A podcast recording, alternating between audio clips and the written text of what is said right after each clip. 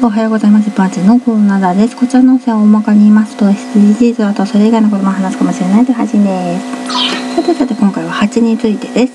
昔環境問題について関心のある人たちとミツバチについて軽く学んでいたことがあります。蜂は生物多様性でいうと大きな役割を担っていると言われているんです。過去配信ナンバー175も合わせてどうぞ。蜂の役割というのは花粉を運んでいるということですよね。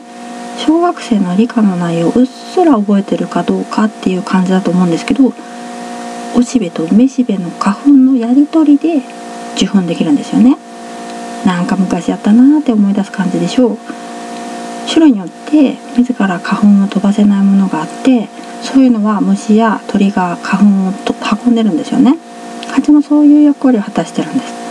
ミツバチの数が減少していると言われているので蜂について調べた時に原因がたくさんあったんですね。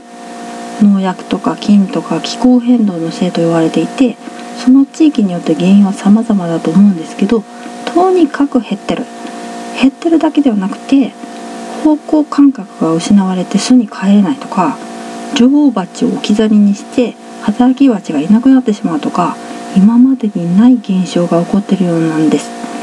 蜂がいなくなったら蜂蜜は取れないし野菜や果物が育たなくなるから私たちの食料が今より失われてしまうんです。蜂は今まで人間のために働いていたわけではないんだけど人間は蜂のおかげでたくさんの食料を得ることができていたんですよね。それが人間のせいで蜂がいなくなる。まあこれ自業自得なんですがね。困るのは人間ですね。どうする人間ってことです。ではでは今回はこの辺で次回もお楽しみにまた聞いてくださいね。ではまた。